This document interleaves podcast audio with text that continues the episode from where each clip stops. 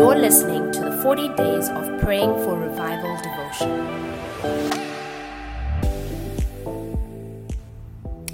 2 Chronicles chapter 7 and verse 14 says, If my people who are called by my name would humble themselves and pray and seek my face and turn from their wicked ways, then I'll hear from heaven and forgive their sin and heal their land. We know this verse very well. It is a verse of hope when our land is hurting and broken, when our country is being overrun by wicked people, when the economy is crashing, when disease is rife, when crime is out of control. This is the verse we go to. They are the words of God, and they are words of life and hope, a great promise that we can stand on. God will hear us, and He will heal our land, and how we need Him to heal our land right now. However, saints, I want you to notice that there is a condition in this passage. It says, If my people who are called by my name would humble themselves. Humility is the key to unlocking the promise in this verse. Humility is the key to seeing God heal our land.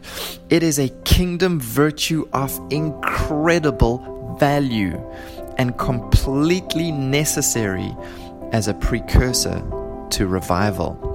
Isaiah 57, verse 17 says this For thus says the one who is high and lifted up, who inhabits eternity, whose name is holy.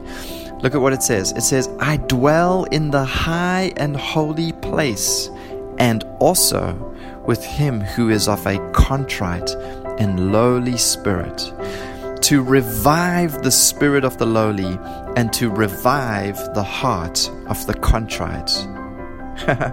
Isn't this incredible? Who does God dwell with? He and who does he revive? He revives the lowly and the contrite. In other words, he revives the humble. Revival is reserved for the humble.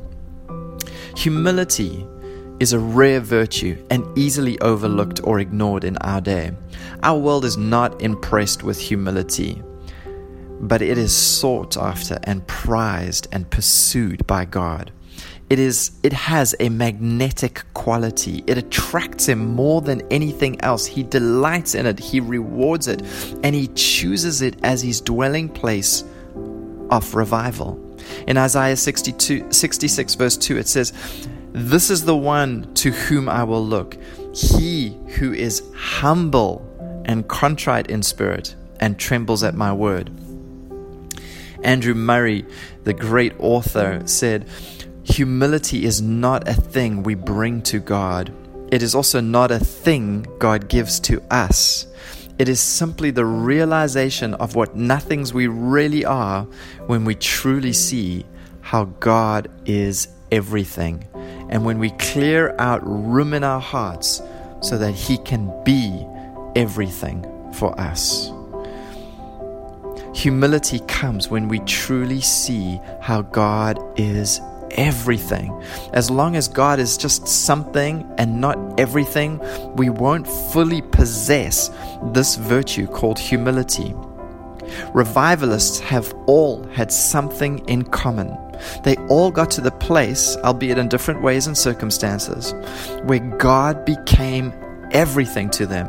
He wasn't just another thing in their lives. Having him was not another objective amongst many, it was everything. His name, his glory, his desires, his mission, his heart took absolute precedence over their name, their success, their desires, their heart motivations.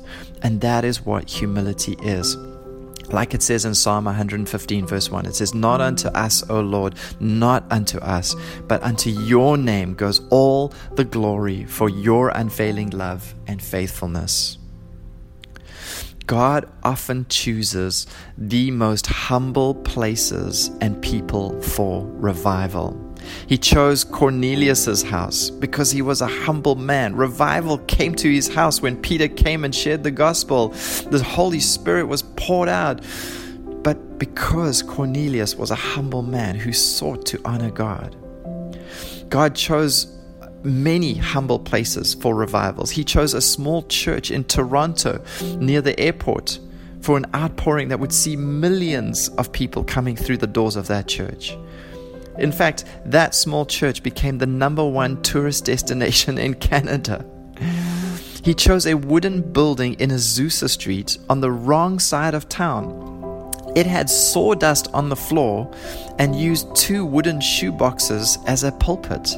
The leader of that revival, William Seymour, was the son of former slaves, and he would often put his head in those boxes and pray for hours every day. He was a man that was marked by humility.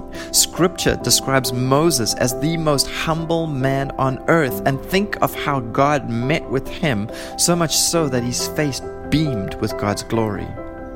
But none of this should surprise us because he also chose a manger as his place of birth. He chose Nazareth as the place he would grow up in. He chose slaves in Egypt. He chose uneducated fishermen to be his leaders. And all we see in scripture is this is that he is attracted to humble. In 1 Corinthians chapter 1 in verse 26 it says God chose the things that are despised by the world things counted as nothing and uses them to bring to nothing what the world considers important, so that no flesh can glory in his presence.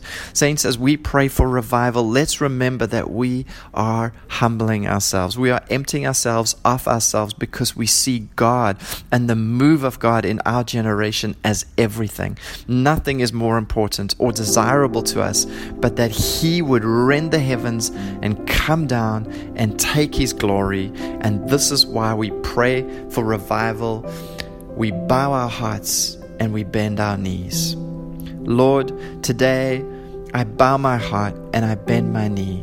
Send revival, but start with me. Pour out your spirit in an unprecedented way, and may all who hear be saved today. May all who are saved proclaim the way. Lord, send revival and start with me. Thank you for listening to this devotion. We hope you are inspired to keep praying and to keep believing